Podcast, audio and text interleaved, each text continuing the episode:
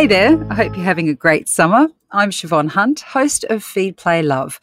I'm taking a few weeks off over Christmas, but I didn't want to leave you hanging, so I've selected some of my favourite stories and interviews from 2021. I chose this next interview because I figure we could all do with a bit of a break. It's Susie O'Brien and her hilarious, but also deadly serious, take on half assed parenting. I hope you enjoy it. You're listening to Feed Play Love, a podcast that's all about supporting parents as they bring up children. We've got experts and advice to help you through the more challenging bits of parenting. I'm Siobhan Hunt.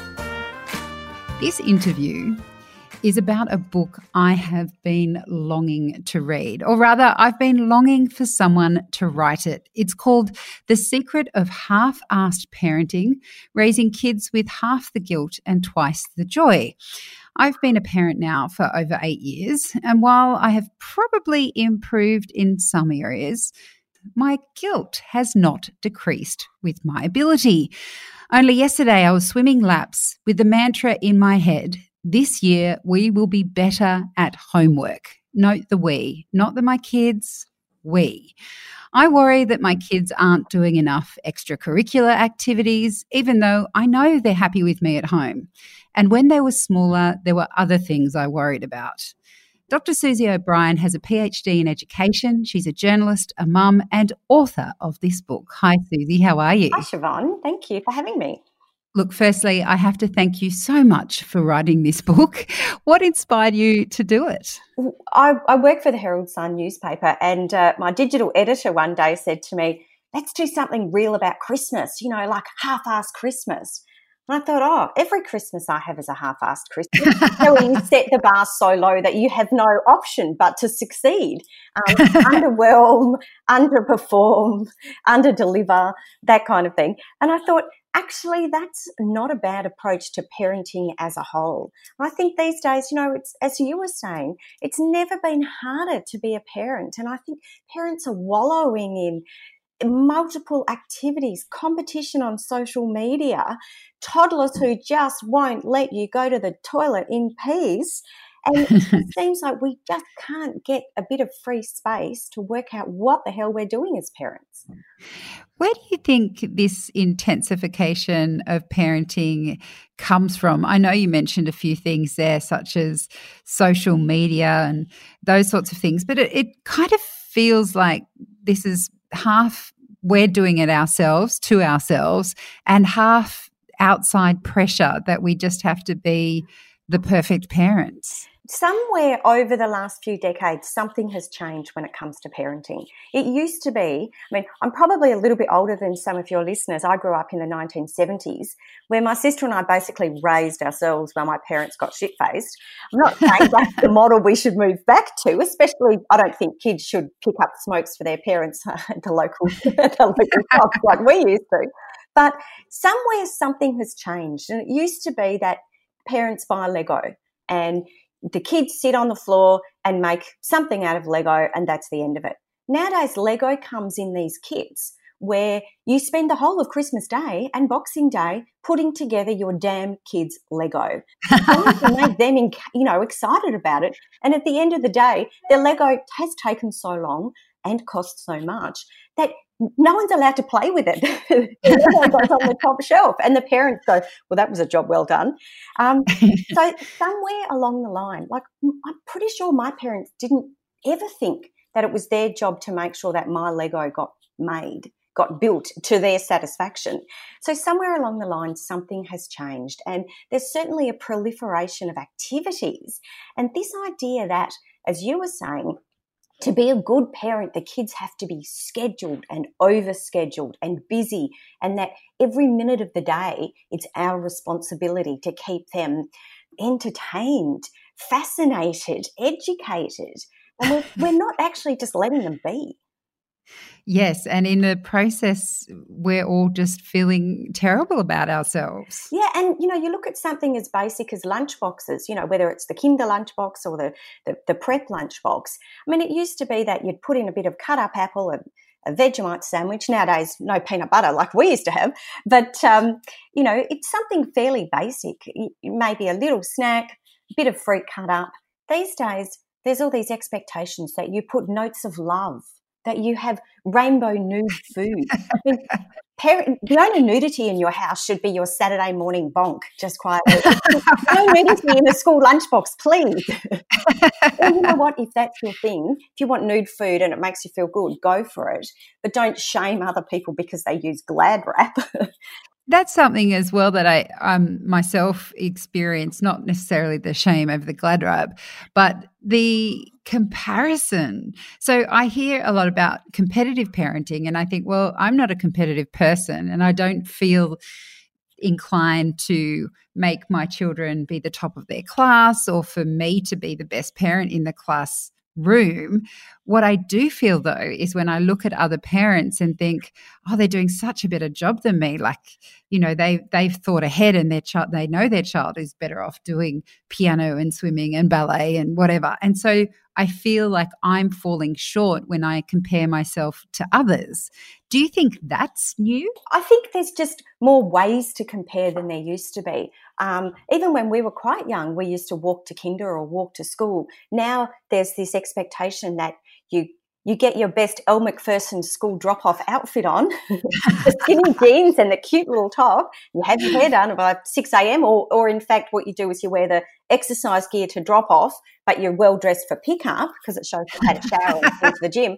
Um, so now there's this group of parents, um, mostly mothers, standing at the school gate or the kinder gate or the childcare centre gate, um, having a chat and comparing, maybe quite innocently, um, comparing what, what they're going to do that day.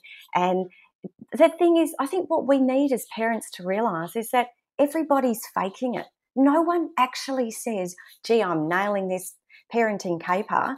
Like you've got parents who say, "Oh well, I've decided to start Joseph in violin, even though he's only four. It's probably because she hasn't slept for three weeks and she desperately needs half an hour off. It's not because she's got his higher educational needs all nailed. And I think, you know, we have to stop assuming that everybody else has got it nailed and we haven't, because they're probably, you know, like the proverbial ducks swimming like shit underwater um, while trying mm. to appear um, calm on top. Now, your book is blessedly all about helping parents turn the pressure down for themselves. And I'm just wondering if we can go few, through a, a few key areas that I think parents put pressure on themselves because if they don't do it, they're letting down their kids or something along those lines.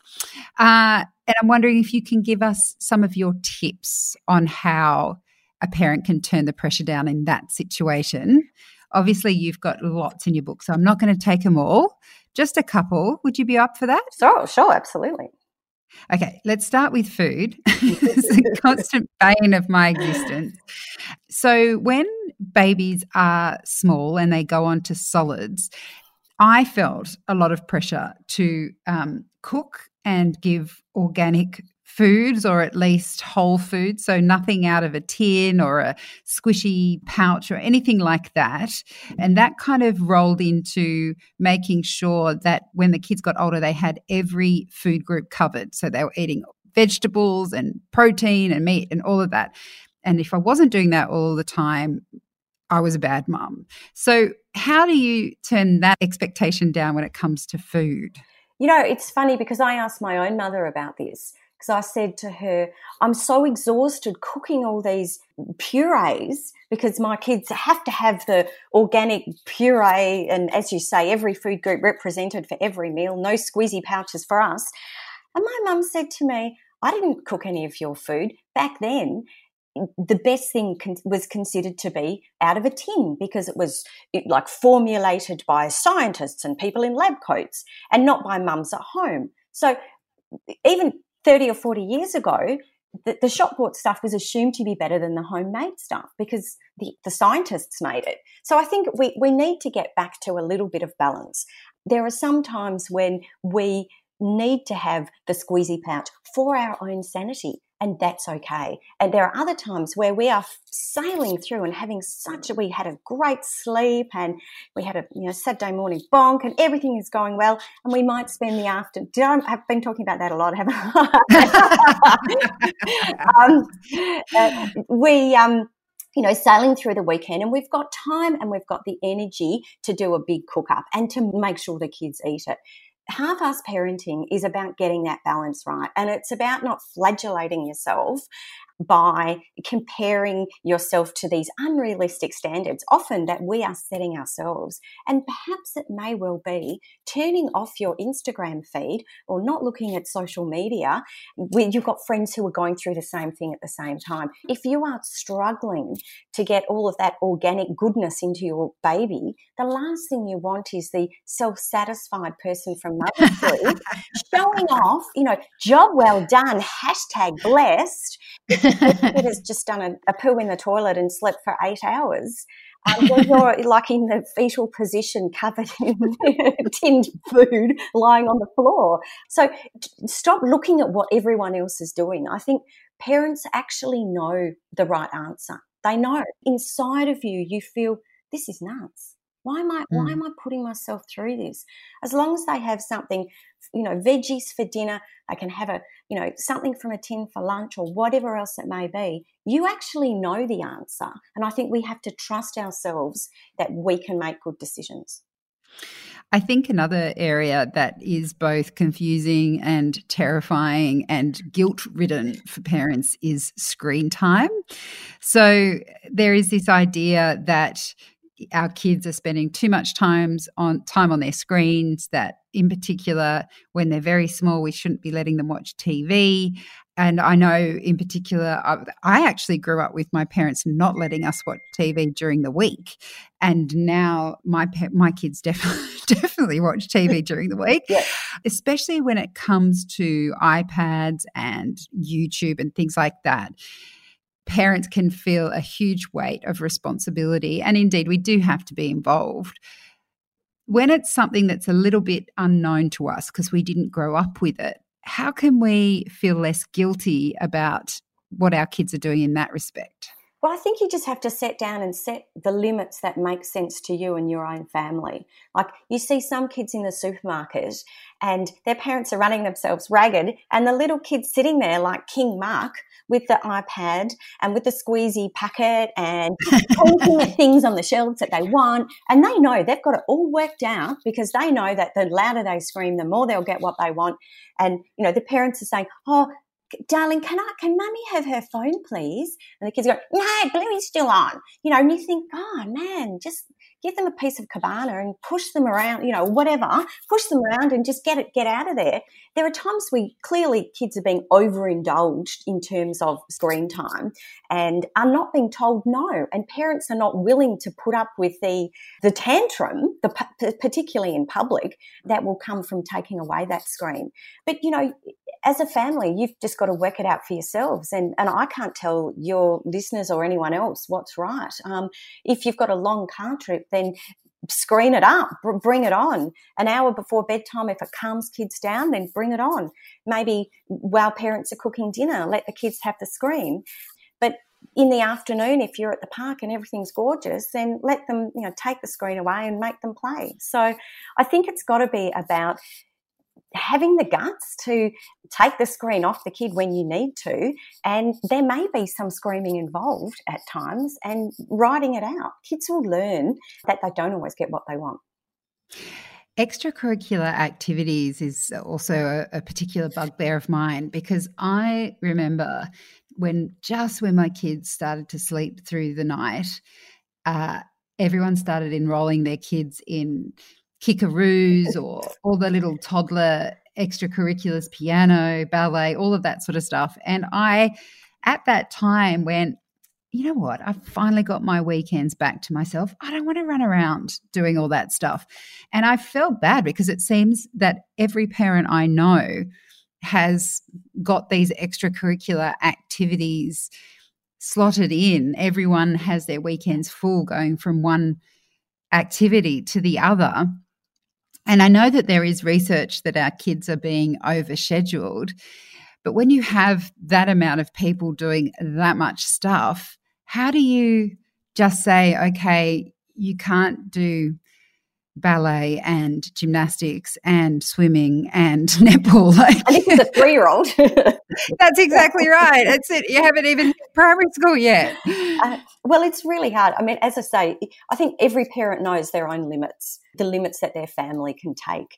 It may well be that you do the activities during the week if you've got a day off or if you're on maternity leave and you've got an older kid, then actually having that structure during the week when you're at home all day with kids can actually be beneficial. But you say, I'm not going to do anything that takes that that has weekend sessions. So work out for yourself where your limits are. My kids, I've always said, one sport and one something else, whether it's um, you know, calisthenics or music or whatever. I've got three kids, and if I said yes to everything, not only would I be broke, but I would be spending all day, every day in the car. And I think these days, you know, some of the activities are so kind of absurd. I remember my son doing soccer, and it wasn't like even games, it was just soccer skills. And at the end of one term, they all stood up and got medals, not not medals because they were great soccer players, but medals for turning up. And I remember, I remember looking at him going, hang on, where's my medal for driving him, for making him come, for finding his boot, for finding his top, for finding his mouth guard? Where's, where's my parenting medal?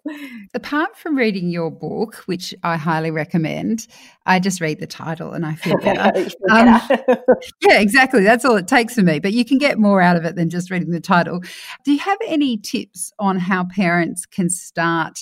to be more half assed from today, like just to cut themselves from slack. And um, as you say in your book, you think that half assed parenting leads to more enjoyment of that experience for everyone. There's less resentment, the kids are happier, you're happier. It's a completely where I think we all need to be. But if we had to start somewhere, where should we start today? I think we've got to start in our own heads. We've got to start and say, I'm making it a, dis- a decision to get off this parenting merry-go-round because my kids aren't happy. I'm not happy. My partner is looking at me and not even recognizing the person that they married or you know shacked up with it's in your head you've got to say i don't want to do this this way anymore i want more time on the couch i want more time at the park i want less time looking at my watch and wrenching the screen away from the kids and saying, We're going to be late, hurry up, get it, get your, you know, leotard on for baby gymnastics. I think there's a few really key half assed tips. So, one of them, just because it's on, you don't have to go. I think people assume that oh, there's another kinder fundraiser or the, the end of year mother's race on Mother's Day or whatever, whatever I was trying to think, whatever it may be. That sounds horrific, by the way. you don't have to go. Just because it exists, you don't have to have it. Just because everyone else has got it. Just because the kids want it you don't have to buy it. It's okay to say no. And the more you say no to kids, the more they expect you to say no and the less the tantrum next time. And just because they ask you, you don't have to say yes. You don't have to say yes to that extra play date or that extra activity or that extra episode of Bluey um, instead of putting them to bed on time. And I think what we as parents need to do is start looking after ourselves the way that we look after everybody else. that sounds good. looking after everybody else's needs. You know, there are some women, they wouldn't forget ballet, they wouldn't forget soccer practice, but they've actually forgotten to have a life of their own. And they're so, they're running themselves so thin by keeping up with all the kids' demands and needs that they've just forgotten to have a life of their own. Like, when was the last time they got drunk with their friends? When was the last time they had a night out with their partner where they didn't sit and talk about the kids all night? Susie, as I mentioned, this is the book I've been waiting for. Thank you so much for writing it. Thank you very much, Siobhan. It's been lovely to talk to you. That's Dr. Susie O'Brien. Her book is called The Secret to Half Assed Parenting, and there'll be more info on where to get it in the notes of this episode. I'm Siobhan Hunt. I hope you enjoyed this episode. If you did, please rate and review us so we can reach and help even more parents. And if you have a topic you'd like me to cover, send your email to feedplaylove at theparentbrand.com.au. See you next time.